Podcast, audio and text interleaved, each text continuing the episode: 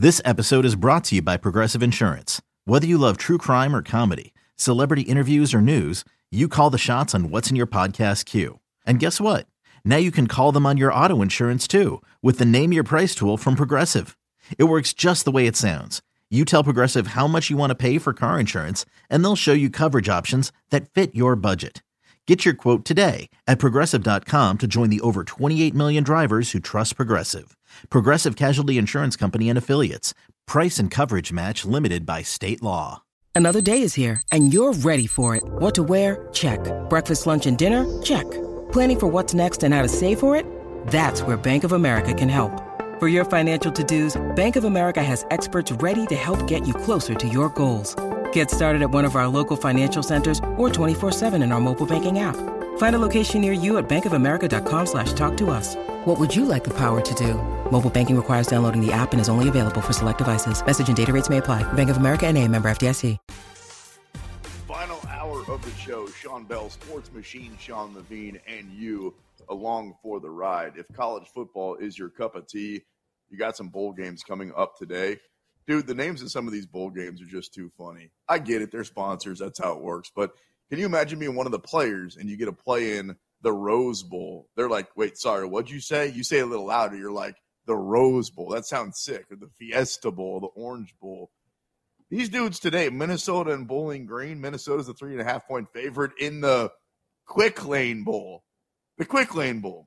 And then after that, coming up tonight, we've got Texas State versus Rice. Can't wait for that one in the First Responder Bowl. And I love me a good first responder, but they've got a bowl. And then after that, you've got the Minute Bowl. And then I was just making sure you were listening. And then you've got the Guaranteed Rate Bowl tonight. KU, Rock Chalk, Jayhawk, big, heavy, 13 and a half point favorites versus UNLV. We'll get there coming up in just a little while. But first, I'm going to take you into a dark and twisted place. Let's step inside the mind oh. of the machine. Who knows where we're going? Let's start in the movie theater, huh? Where I saw the new Wonka movie. Have you seen the new Wonka movie? Of course not. Okay. Have you seen the original Wonka movie? Why, why would you see the new Wonka movie? I've seen the original. My niece and nephew wanted to see it, so I have a good reason. Okay. It wasn't terrible. Okay. I was just making sure you've seen the original. Dude, that thing should be rated R. Tell me I'm wrong. That is a violent movie. Think about the scene where they're on the boat. And then the other day, when I was watching the new Wonka movie, I was thinking to myself, whatever happened to those kids? Like, did they resurface? Whatever happened to the fat kid that fell into the, uh, I'm sorry, you can't say that. The heavier fella that fell into the chocolate pond. What happened to the girl that was the bad egg? They're just done, right? Like, that's a very violent movie. I you know I gotta I haven't watched it in so long. I don't remember it being violent. Let me give you advice as a friend. Don't remember it like you remember it when you were a kid because sometimes you rewatch a movie as an adult and you think to myself, I was a dumb kid. Why did I like that movie? And with Willy Wonka, I don't think the original necessarily ages well if you're an adult. The next generation of kids loves it. But I think kind of like me, they're a little bit naive. So anyway, like same thing. Have you seen Rookie of the Year as an adult? No. Don't.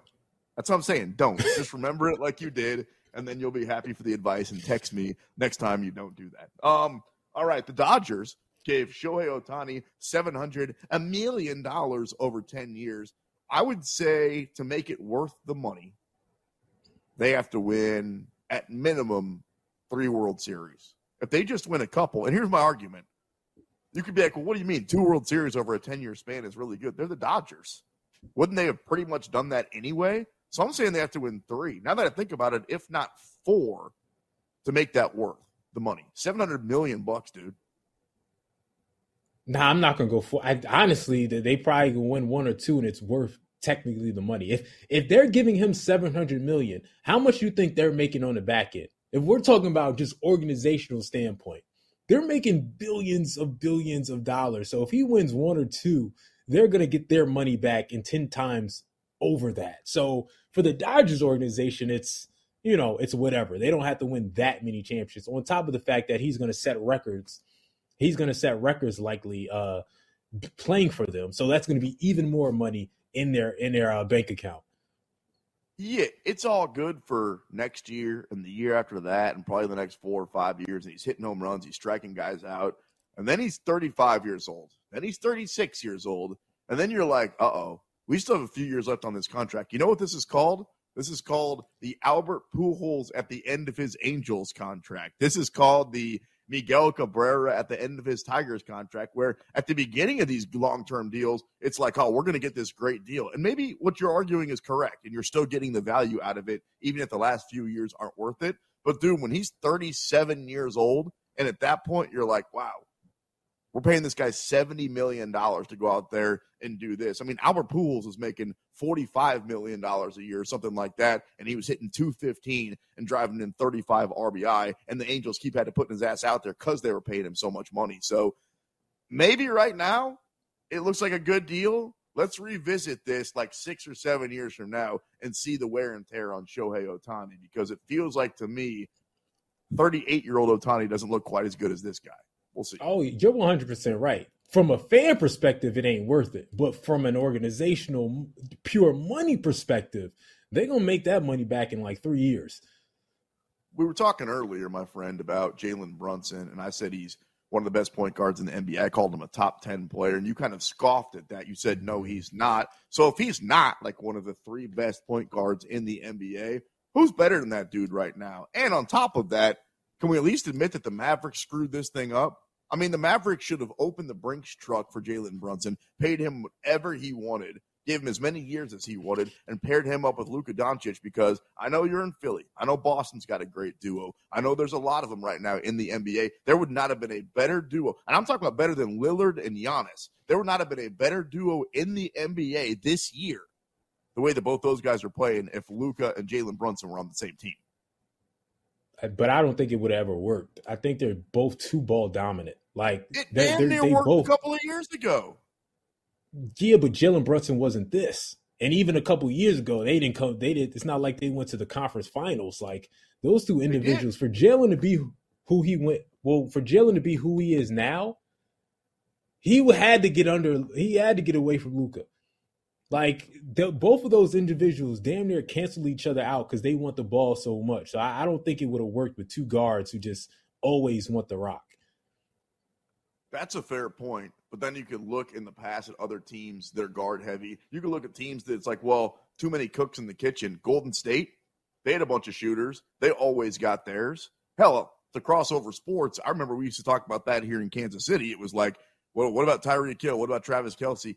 Sammy Watkins, everybody ate. So I think they could make it work, but doesn't matter. It's never going to happen. Uh, Robert Saleh has been given the gift this offseason of returning for his job next year. Was that the right move? He's going to get a shot with Aaron Rodgers now as his quarterback. Uh, they have no, they have no other option. I mean, it was what does Aaron, they've given too many chips to Aaron Rodgers. So it was Aaron, what do you want? All right, you you want Robert to be back? You you want Daniel? You want Hackett? Okay, right. So for Robert, it's like, yo, dog, I didn't have my quarterback all year long, so he had a built-in excuse not to get fired. So, you know, they're just gonna run it back, give Aaron whatever he wants, and then see if it works out. Then, so, and again, I like Robert Saleh, so I, I just think the organization put too many eggs in Aaron Rodgers' basket. Can't you hold it against Robert Saleh though for not switching the quarterback quick enough for having too much blind faith in Zach Wilson? I get it. You spent a lot of capital on him just a couple of years ago with the number two overall draft pick. But also at some point you got to put the best guy out there to give your chance team a chance to win games. And he was not that. And he just kept putting him out there week after week, burying basically any chance I think the Jets actually had at getting to the playoffs, which brings me to our next guy. Same thing. I think that Bill Belichick kept putting Mac Jones out there way too long. You've seen the last couple of weeks. He switched over to Bailey Zappe. It's like, yeah, you probably should have done that a while ago. Is Bill Belichick the coach in New England next year? I've already said no. I think they've already agreed to that. I think there were reports saying they agreed to that. Um, again, I mean, he took Mac Jones out for Bailey Zappe, then Zappe sucked. So then he put Mac Jones back in, and then Mac sucked. Then he put Zappe. Like they both suck. So he didn't have many options. That's the same thing that happened in New York. You know what I mean? It's like Zach was benched and then he was put back in, then he was benched. Um, again, I think the Chargers are going to look at for Bill Belichick. I think that's one big place to look at, and I think a couple places may open up. But I think Bill Belichick is only going to leave uh, for a great situation, which I think is going to be the chart. I think the Chargers either get Belichick or Jim Harbaugh, so we'll see who goes there. But I think their first option is probably going to be Bill Belichick the Chargers makes all the sense in the world, right? Like get out of the cold, mm-hmm. go to Los Angeles, go to a place that already has a quarterback and Justin Herbert. The only problem with that, and I would say that for any coach, Antonio Pierce, if he ends up getting the Raiders job, Sean Payton taking the Broncos job, you know what the problem is, or at least has been, Patrick Mahomes. You got to play that guy twice a year. They've won the division each of the last eight years. Let's just call it what it is. They're probably going to end up winning it again, which is nine. So that's the only problem with taking that Chargers job. Unless you truly believe, Sean, that we're seeing the beginning of the demise of Patrick Mahomes, taking a job in that division is just asking to be a wild card team. Yeah, I mean, it, it, it could be that, but again, out of the other options, what's the best option, right? Like, you, not many places you're gonna go and say, "Here's Justin Herbert." Here's here's Keenan Allen. Like you're not gonna. There's not too many other places. He's not gonna go to Carolina. You see what I'm saying? So it's it's. I know you don't want to play in the Chiefs division, but it's certainly better than what else is out there right now. He's also 73 years old. Maybe you just hang up the whistle and move to Montana like Phil Jackson and say, "That's it. I'm one of the greatest of all time." Now maybe he goes out thinking, "I need to prove that I still am that guy," because the last I would say two, three years, as bad as New England has been, especially this year, we're seeing clearly the argument that we had for 20 years. Is it Brady? Is it Belichick? Or is it a combination of them? It's like 90% Brady, 10% Belichick. Am I wrong? I, I yeah, I hate it. I hate it. I hate it. I hate it. What like people who say that it has to be both of those individuals. Like who drafted Tom Brady? Who decided to start Tom Brady? Who developed Tom Brady? In the early points of Tom Brady's career, who was winning? The defense and field goals. They were winning Super Bowls 17 to 14. So you can't just all of a sudden say Bill Belichick didn't do anything. It was all Tom Brady. No, it was Belichick and Tom. It was both of those individuals being great. Like I Bill Belichick, I, I don't think he's getting enough respect out of this thing. Do you hate it though? Or do you hate it? Hate it? Do you hate what I said? The thing is, though, about Bill Belichick, he's shown us he's had a chance. Now, granted, he hasn't drafted the right quarterback or gotten the right guy in there post Tom Brady, and that's not an easy thing to do. But Sean, it's not like his teams have been great. It's not like his teams have been good. It's not like his teams have really been bad the last couple of years. They've been terrible. They're going to end up with a top five pick. So all I'm saying is, if you're the greatest coach of all time, don't have a top five pick. Is that asking so much? Maybe it is. I'm thinking of Gregg Popovich now. They might end up with the number one pick. All right, I don't know. Every greatest coach of all time has had terrible seasons at the end of their careers. Like, you know what I mean? Like every one of them have have bottomed out like this. If you if you play long enough, you know what I mean? Like, it's it's just what happens. It's impossible to be that great for that long. You know who makes everybody look like a good coach? Luka Doncic. He's the seventh fastest player to 10,000 points. He dropped 50 last night. That's a Curtis Jackson, bro. He dropped 50 mm-hmm. points last night. Uh, how good do you think he could be when it's all said and done? When we re- revisit this conversation 15 years from now, are we talking about Larry Bird? Are we talking about a top 10 all time player? No, I don't think he'll have any of the uh, team accolades. You can't win a championship the way he plays. You just can't. He's James Harden 2.0, right? Like you can't win a championship that ball dominant. You don't play defense. Like we've seen this before. Hey, we've seen James Harden be the MVP doing this, and Luka Doncic is probably, I don't know, he, it's similar, and maybe he's a little bit better, but in in his prime he'll be better than James Harden. But still, it's not a winning formula. We've never seen that type of formula win where you would be that ball dominant, everything on you, and then you play no defense on top of that, unless you're talking about LeBron being ball dominant, but then LeBron had Anthony Davis, a top 10 player next to him. That's the key. Who do you get next to Luka Doncic? Because right now, it's kind of like when Dirk was asked to win a championship in Dallas. Go out there and basically do it on your own with a bunch of dudes. I agree. Probably can't do it, even though Luka, I'm sure, loves it because he gets to take any shots and do whatever he wants the entire time. But I, I'm with you. The way this team's assembled, they can't win a championship. I think they're only a piece away, though. Like you give that team the right point guard. I was telling you a few minutes ago, they had the right point guard in Jalen Brunson. he wins championships. Do you don't you don't think you think Luka goes and doesn't mm-hmm. win multiple championships? You're crazy. No, there's because there's you talking about a point guard like another guard is not going to work with him. He's too ball dominant. Like two ball dominant guards have not ever won a championship together. I'm talking about ball dominant. Like needs, I need the ball needs, in my hand. The same way Mario seconds. Chalmers was able to be the the maestro of that Miami Heat team, where he didn't really care to get his. That's what they need with Luka. Just get a dude that doesn't care that can get him the ball. Because right now, what I'm saying is they're good. They're good. They might be like a four or five seed in the Western Conference, but I, I'm with you. I don't think that as they're assembled, they can win a championship. I would disagree, though. I think when it's all said and done, I think we look back at Luka and go, that dude was. How many times does a white guy come along that can shoot three pointers and dribble a basketball, and we call him the next Larry Bird? I think Luka has proven that he's at least the closest thing he's got the best chance to be the closest thing to Larry Bird. By the way, I just if you want to be entertained, like if you're just bored at work and you don't want to actually work, pull up Larry Bird assists highlights on YouTube. He might have been better at dropping dimes than he was at dropping buckets. He averaged over seven assists per game in his career. Larry Bird was that dude. All right, we'll talk a little bit more basketball on the other side. We'll get into some bowl games and the upcoming NFL schedule. A lot to talk about here on the BetQL Network.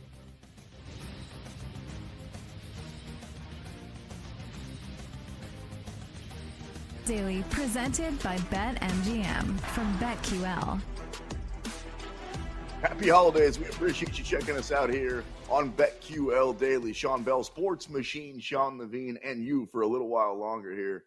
Talking a little bit of football. We'll get into the upcoming Week 17 NFL slate and give you all the lines for all the games. We got bowl games. It is bowl season coming up today. Bowling Green. You know, my cousin was on the bowling team at Bowling Green. I'm making that up. I don't even know if they have a bowl. I don't even know if they have a bowling team. Lie. Um. Anyway, getting three and a half points against Minnesota. Texas State giving up three and a half against Rice. KU, Rock Chalk Jayhawk. I do know something about them. Giving up 13 and a half right now against UNLV. First time in a long time UNLV's been in a bowl game. A couple of bowl games that I really like. Louisville giving up seven against USC. Here's my theory, Sean. I don't think you okay. need to dive too deep into these bowl games. I think you need to know a couple of things. Are the teams playing their starters, or is it a situation where, like Florida State or a lot of these other teams, where they've decided, screw it, we didn't make the bowl game we wanted to. We're just going to move on to the NFL with our best players. So you have to look at the roster. And then here's the other thing how bad does the team want to win? Because sometimes these bowl games are the Super Bowl for these schools, and sometimes it's like, eh, we don't want to go there, but they're making us. So Louisville versus USC. You tell me. Which team is hungrier? Which team had preseason expectations? Which team had the Heisman Trophy winner? Which team plays in Southern California? And then you got Louisville, who's like, wait, we got a chance to beat this team doesn't give a damn. Louisville beats them by 40. They're laying seven. And I'm going to use the same rationale Rutgers versus Miami. This is Miami, the U. They don't care about playing in some bowl game nobody's watching in the middle of the day. Rutgers, this is it for them. This is huge. Greg Schiano and the team is back. They get one point, I'll take it. So those are just a few of the bowl games that I've got my eye on. Anything that you like in bowl season. The second here, we will talk about the playoff. Obviously, that's Alabama, Michigan, and Texas and Washington. No, I was going to say I'm from the Rutgers area. That game is basically a pick 'em. Uh, but Rutgers is the team that I have winning that game, the team that's going to care about that game. Uh, I know what Greg Schiano has done uh, for the team and making the Rutgers a really competitive team. Like Greg Schiano is a really good coach. They're competitive teams, and they're they're probably a year or two away of actually being a consistently ranked team. So I like Rutgers. They're going to really care about that game. Like you said, USC again. There's a reason why USC is not favored. They're not playing their stars. They don't care about this game. They checked out once they got their second loss of the season. So Louisville to cover is the obvious to me. Caleb Williams right now is minus 500 to be the number one overall pick are we completely sold? I guess somebody's completely sold that he is the next guy because I assume Carolina's going to end up with that pick. That'll go to the Bears, and the Bears will take him off the board. But I mean, definitely not a surefire thing. Not as surefire as it was coming into the season. That's for sure. I think someone draft comes up and draft him. I don't think the Bears draft him. Um, Justin Fields and everyone I've talked to, uh, Chicago reporters have said the team loves Justin Fields. The players love Justin Fields. And once you put some things around him, I don't know if you watched the Bears over the last five, six weeks. And when when Justin Fields has been healthy, because he missed a few games, he's looked great. He's had a top five quarterback ranking when healthy. Um, so uh, it's not quarterback ranking, a quarterback uh, QBR. So he's been really good for this for that squad. I think they trade out potentially and trade back because obviously they're going to have two top twelve picks ish get Marvin Harrison Jr. and someone comes in to draft Caleb Williams. I'm not sure Caleb Williams is that much better than uh, Justin Fields uh, as a prospect. And that's the decision the Bears front office has to make is how much is an upgrade for going to Caleb Williams because we've still got Justin Fields on a rookie contract. And like you said, this draft is full of other dudes that they could put around him, including a generational type wide receiver in Marvin Harrison Jr. And as you mentioned, also, you can, in theory, trade back with somebody that really wants that number one overall pick, get the number two, number three overall pick, get Marvin Harrison Jr., and do what you did a season ago, right? Which is still get the guy you wanted and still end up getting assets. Chicago's in a really interesting spot because they could also do the complete opposite. They could also say, you know what? We're going to see what we could get back for Justin Fields. He's not our guy long term. Maybe somebody bites on him, and then we'll build around Caleb Williams on a rookie contract. So Chicago is one of those teams this offseason to watch what they do because there's like a million different ways that they could start next season behind center. All right, Alabama getting a point and a half versus Michigan. Do I need to tell you anything else except the Crimson Tide are getting a point and a half? We take them and move on, right? I got Michigan. And I'm going to be stubborn because at the beginning of the season, I picked Michigan to win it all. So maybe this is a little bit of stubbornness from me but I think Michigan is is can match Alabama's physicality. I think they're, they're a really good team. I think Jim Harbaugh has defied all the NCAA laws. All right, like the NCAA wants him to lose badly. I think that's part of the reason they put Alabama against Michigan. If I'm being, if I'm playing conspiracy theorist here, they do not want a man who's been suspended multiple times win a national championship. So give him Alabama in the first round. Uh, so I that's how I feel about that situation. But I'm going to stick with Michigan. I think Michigan is the number one team. I think they've been tremendous. They they they smacked Ohio State. I think they can do the same against Alabama, a team that's been inconsistent and offense has been inconsistent this year from time to time. I have a conspiracy theory too about this college football playoff involving these 4 mm-hmm. teams. So I think what it is is they want to see a rematch of Alabama versus Texas because – let's not pretend like those aren't two of the biggest brands in all of college football. Just ask Florida State. I mean, that's literally why Florida State's not here. If this was Cincinnati, who got in the college football playoff a few years ago, we'd be like, sorry, Florida State's getting in because they're Florida State and you're Cincinnati. Florida State isn't in because they were going up against the brands that are Texas and Alabama, two of the biggest in the entire game. So I think that's why they didn't have those two teams match up early on. I think that they're going to see what happens. I think that Texas wins. I think that Alabama wins. And ultimately, I think that's our national championship game. Texas is a four point favorite against Washington. Some other bowl games, by the way. Missouri getting a point against Ohio State. That's that's an interesting one because nobody's talking about Missouri. Everybody knows how good Ohio State is. Both teams, mainly Ohio State, resting, or I should say, a bunch of dudes opting out to go to the NFL. That's another one using our theory, Sean. Like, who wants it more? Ohio State not being able to play for a national championship or Missouri essentially win the game and you end up with a top five or six ranking? Missouri wins that game, right? Yeah, I have Missouri. I, I, I Ohio State low key was done dirty, if we've been honest. Like, Ohio State lost on the road by one score to the number one team in the land, and they're ranked seventh, right? Right? Like they didn't even sniff the playoffs. Again, think about that. You lose to the, the team that's considered the best team in the country, who's ranked number one by at Michigan, by the way, at at on the road by one score, and Alabama gets in over you. And I get it, it's Alabama, but not only Alabama gets in over you, you're ranked seventh.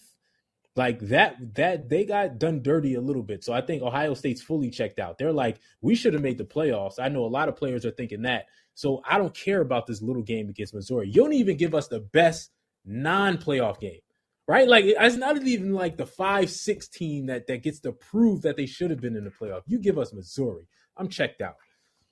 How is that any different, though, than what Alabama had to climb back from all season long? So they lost really early on to a Texas team that's been ranked in the top five all year. If you want to call mm-hmm. that a good loss, air quotes, that is a good loss. Then they run through the mm-hmm. SEC and they are ranked six or seven heading into that SEC championship game against Georgia after going undefeated in the freaking SEC. So I like, like, here's my thing people pretend like Alabama shouldn't be here. I don't mind if you have an argument for another team, but the argument that Alabama shouldn't be here, that's goofy. They all have arguments because it's subjective. But in my opinion, Ohio, I, I, Ohio State probably has the best argument. Like you lost, I lost to the number one team on the road by I believe four points. What what I, I understand I should win all my games. But it's a hard sell. And again, I'm not even mad that Alabama get, get, gets in over them. I'm mad that they're ranked seventh.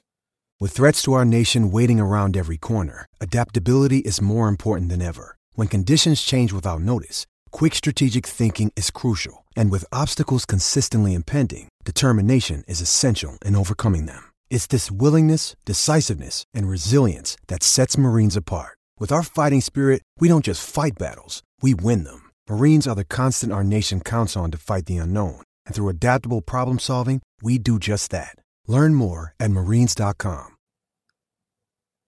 It does seventh. Little, I lost to the best does, team in the country on the road, but, and I'm seventh. But using but using your rationale, Ohio State can win a national championship based on their body of work if they had the opportunity.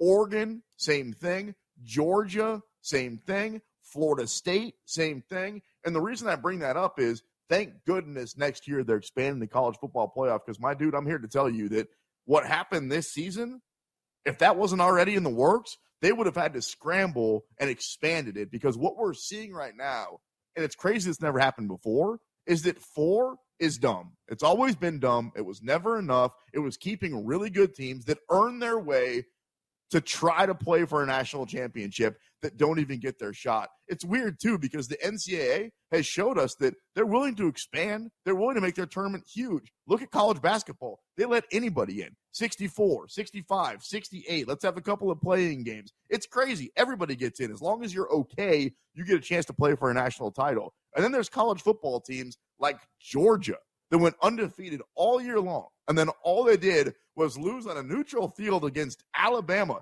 and they don't even get a shot to play in a national championship game. Or a team like Oregon that played two very close games to a top five team in Washington. You're telling me that if they got a chance in a playoff format, they couldn't win a national championship? Or you said Ohio State. That's the thing is the way that it broke out this year, Sean, where there's not just five teams for four spots. It's not just Florida State that should be complaining. It's Georgia, it's Ohio State, it's Oregon, it's all these other teams that next year, when they expand the college football playoff, would have a shot to win it. So, all I'm saying on that long, twisted diatribe is that college football has gotten lucky since they moved it to four teams that this hasn't happened before because this would have completely screwed the pooch. I think number I think having a two having just two teams was better than four teams. Because at least with two teams, you could say the undefeated teams get in. And you don't get many undefeated teams, right? Like you'll get one, two, three undefeated teams. And that's the only people who would get arguments. Now you have seven or eight teams who get an argument based off of one loss right so so you were able to to maneuver it and argue it better when it was two teams because only like two two or three teams a year would go undefeated now you have five teams six teams with one loss who all have an argument, that makes it worse. You know what I would have done? This is out. This is really outside the box, but this is what I would have done, and this is probably why they don't put me in charge. I would have said this is silly. A couple of weeks ago, I would have said this is silly. Florida State obviously deserves to get in. Texas obviously deserves to get in. Bama obviously deserves to get in. Georgia obviously deserves to get in and I would call an emergency meeting the same way that we've all had at our offices before, whatever your job is, and say things are changing around here. I know that this is what we told you it's going to be, but guess what? It's not anymore. That's what I would have done. I would have said, we're going with eight this year. And then maybe Missouri complains and they're like, well, what about us? We're team number nine. Shut up. I already expanded it to eight for you because it really is a shame that a team like Georgia doesn't get a chance to win a third national championship and continue to be an all time great dynasty, basically because of scheduling. Because they lost one game, so did Texas, so did Alabama, but they lost at the end of the season. That's a really twisted, weird reason not to get a chance to play for a national championship. So that's what I would have done. Called an emergency yeah. meeting and said, We're expanding to eight, and if you don't like it, shut up. Yeah, and in Florida State, I mean, again, the biggest travesty, obviously, but the for sure there have been multiple teams who have won championships with backup quarterbacks. So it's it's it already the first playoff system ever was a backup quarterback at Ohio State winning a championship. Right, like uh, uh Cardale uh Cardale Jones is that his name? Cardell. I think I'm Cadillac. getting it right. You talking about Cadillac? No, Cardell Jones, the quarterback for Ohio State. Yeah, yeah. He's yeah. a third stringer. He he he was the one who won it for Ohio State in the first playoff. Yeah, Cardale Jones. But he was a third string quarterback for them, and he won it in the first ever playoffs. So there's a history of backup quarterbacks winning the national championship, and they still left Florida State out. So that's tragic, which is the reason why I'm picking Florida State to win because Florida State's going to be a team that has something to prove in their bowl game against Georgia. I think Dude, Florida State's like, nah, smoked like a blunt no, at a they're going to cover. They're going to cover. About? They're going to get this because Georgia. Think about this. We talk about teams who care. Georgia does not care about this. They do not care one iota. We won two national championships. We are checked out of winning a game that's not national championship. Those players are like whatever. Florida State players are going to care way more than the Georgia Bulldogs. Georgia's backups, no pun intended, are dogs. Their third stringers are NFL players. Now they get a chance to play. They're going to want to go out there and show out in their bowl game against Florida State. There's a reason, Sean, that line is as big as it is. Georgia is a okay. 16, he said 16 and a half point favorite against okay. those Seminoles, who, by the way, they got a bunch of dudes that are opting out also because they're bitter that they're not getting a chance to play for a national championship. So basically, Georgia's backups versus Florida State's backups. I bet Georgia's backups are better. Another big line Oregon laying 17 and a half versus Liberty. If I'm Oregon, I'm like, come on. We were this close to playing for a we were one win away from playing for a national championship. And no disrespect to Liberty and Coach Jamey Chadwell, he's great, but if you're Oregon, you wanted a shot at one of the big dogs, not Liberty. One final segment coming up. Sean Bell, Sports Machine, Sean Levine, BetQL Network.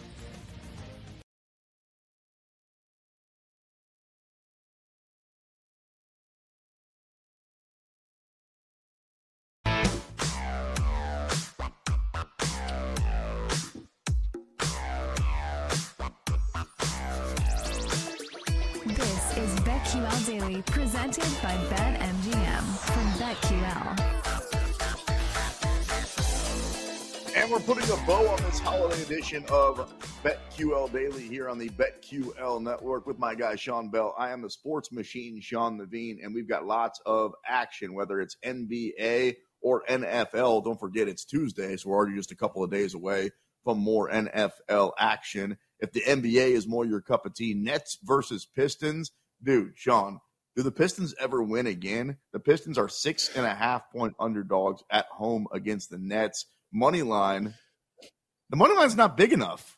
The Nets are only minus 250 on the money line. Why aren't they minus 25 million? There's no way the Pistons win this game, right? I know. I'm, I'm surprised that it's that close. I, I, guess it's one of those things where it's Christmas, so people coming away from their family. Some people, you know what I mean, feeling fat. So so people not really focused because some individuals are all individuals are all over the country now. They got to come together to play a game. So it's going to be, I think, a tricky day in the NBA. It depends on who cares and who's who's not tired. But still, I, I can't. I can never bet on the Pistons. I mean, that looks too good to be true. The Nets minus 250 if they win. They're an average basketball team. They get back to 500. If the Pistons lose, they extend the longest losing streak in NBA history. It'll be 27, and they move to 2 and 28. I feel like this has just handed me money tonight. I'm on it. Magic laying seven and a half against the Wizards. That game's in Washington. Hawks getting a point and a half on the road in Chi Town. Pacers getting three and a half on the road against the Rockets. Both those teams are tricky to bet on, at least for me this year. Grizzlies Ja Morant is back, getting four and a half on the road against the Pelicans. With the return of Ja Morant, does that team end up in the playoffs? I do think they end up in the playoffs, but I think they lose this game. Uh, I know they've been great with Ja Morant, but Ja Morant's first game back was against the Pelicans, and he hit a game-winning shot.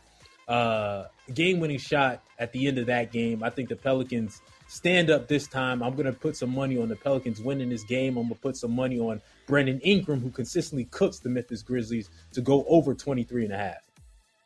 Pelicans got up huge in that game you're referring to. They got up by 20 something. Mm-hmm. And then back comes Ja Morant and game winning shot, drive to the hoop. It was awesome. And I may have had money on the Grizzlies money line. I'm doing the same thing tonight at plus 155. Minnesota Timberwolves versus the Oklahoma City Thunder, plus one and a half for Minnesota on the road. Who's the better basketball team right now? Minnesota's 22 and 6, the Thunder 18 and 9. Both those teams are a problem. Minnesota's been unbelievable this year. It, it, it's finally all coming together with Cat, Anthony, uh, Karl-Anthony Towns, and Anthony Edwards balling at the same time. Anthony Edwards is young superstar coming up in this league. I know a lot of people paying attention to Ja Morant and Victor Wembanyama, but Anthony Edwards has all the charisma, the game, and, and, and the winning attitude to match. So I like Minnesota in this game. And by the way, I also love Chet Holmgren. He's a baller, baller. If it wasn't for Victor, he'd be a clear cut, and I still think he has a chance to win Rookie of the Year. That whole roster is nice, although Wembanyama's going to get Rookie of the Year. Jazz versus Spurs. Who's watching that game? Spurs at home getting three and a half. Speaking of Victor, tonight Kings laying eight and a half on the road at the Blazers. And the nightcap in the NBA, the Hornets. They're bad, seven and twenty on the road against the Clippers, seventeen and twelve. The Clippers have a good record. They've been relatively healthy. Are they one of the teams we should throw in the mix that can actually win the whole thing? I, I think so. Again, to me, it's all about Kawhi's health. Russell Westbrook did them a solid by saying, "Listen, I'll go to the bench and play minimal minutes." James Harden has played really well, but he doesn't play well in big moments in the playoffs. But if Kawhi and PG stay healthy, which is the biggest if of basketball in the last five years, because they're always hurt, but if they can stay healthy together, they can do some things.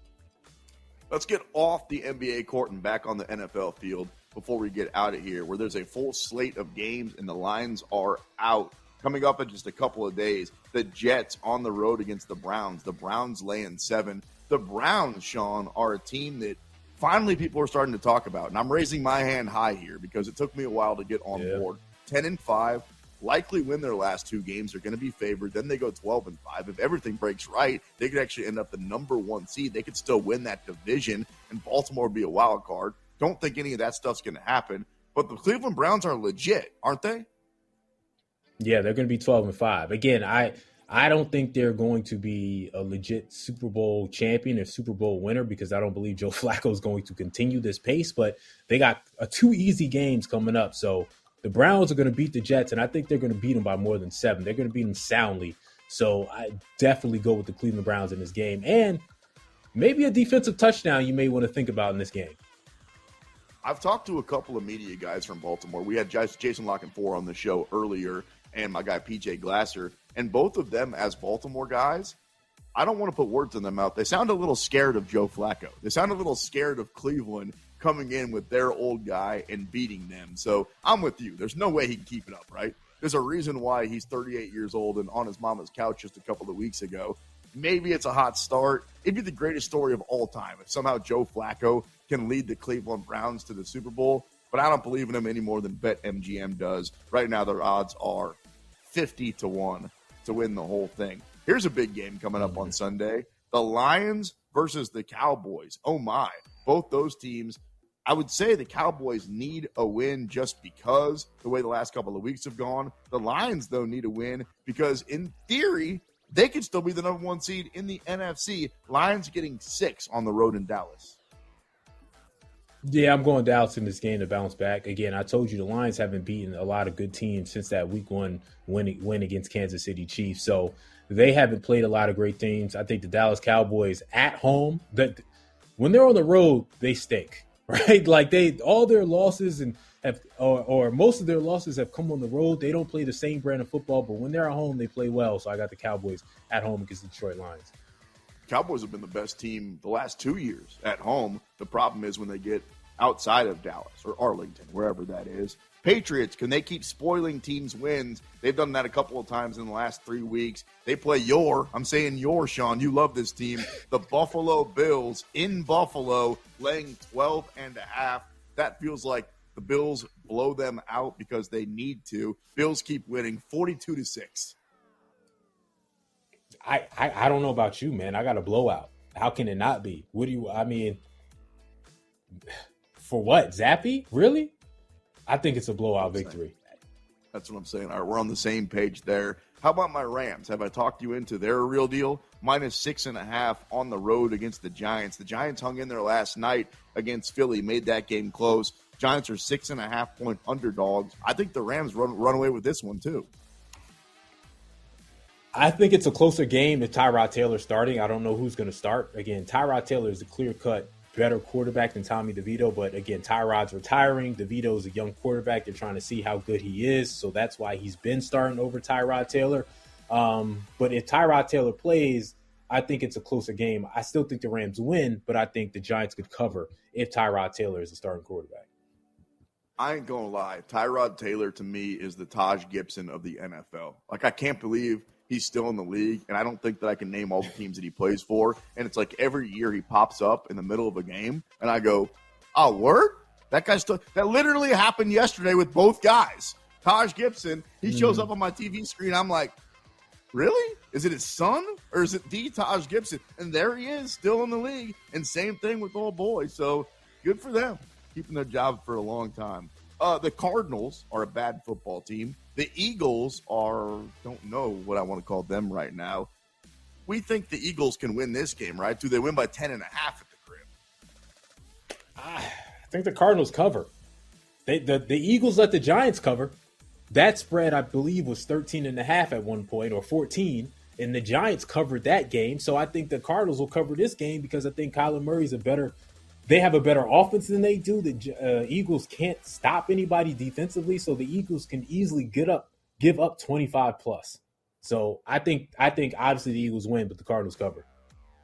Live betting at one point at BetMGM last night in that Giants Eagles game, the Eagles were 23 and a half point favorites. And at the end of the game, the Giants were driving to tie the game with a backup quarterback, yeah. a backup backup quarterback. Yeah. So yeah, I'm with you. The Eagles certainly still have questions. 49ers had a bunch of questions last night. They're laying 13 and a half. You want a good good way to get right? You play the Washington Commanders. That feels like the line should be 31 and a half because the 49ers need to prove to themselves, especially Brock Purdy, that he's that dude and they're that team. Yeah, I, and I don't. And I know Trent Williams is questionable, but even if he doesn't play, it doesn't matter. They're going to blow the doors off of Washington. So go over that 13 and a half, and make sure you put pick Christian McCaffrey go to 100 plus in a tutty. He does that in his sleep. Bengals eight and seven at Chiefs nine and six. Bengals getting seven and a half. What? Why are the Bengals getting seven and a half? These two teams are basically the same thing. And Arrowhead's not a home field advantage. They're four and three. I hate the Chiefs. Um, I know. I know. I'm a ticket holder. I'm wearing a Chiefs hat, but I hate them. But Brown and uh, their quarterback Brown has come down hard. He played great in his first couple starts and has played terrible in his last two starts. So he's been bad, and that's why the Kansas City Chiefs should bounce back and win this game because their quarterback has come back down to earth. Well, so I'm taking that and the seven. Uh, so is yeah, Patrick Mahomes. Sorry. All right before we get out of here, the game of next weekend, the Dolphins 11 and 4 against 12 and 3, the best record in the league, the Baltimore Ravens. Ravens at home laying 4. This is where you find out if the Dolphins are for real. Can the Dolphins cover 4? Can they win the game outright at plus 150?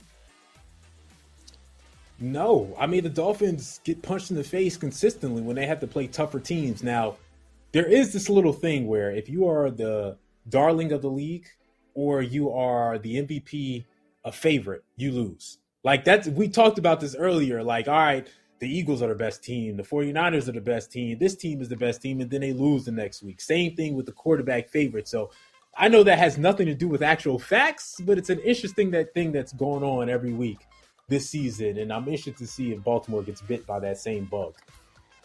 Here's the facts. That's it for the show. It is BetQL Daily. For my co host, Sean Bell, for my producer, uh, me, Mario, and Jason La Canfora, who joined us earlier. I'm the sports machine, Sean Levine. Talk to you tomorrow right here on the BetQL Network. Happy holidays.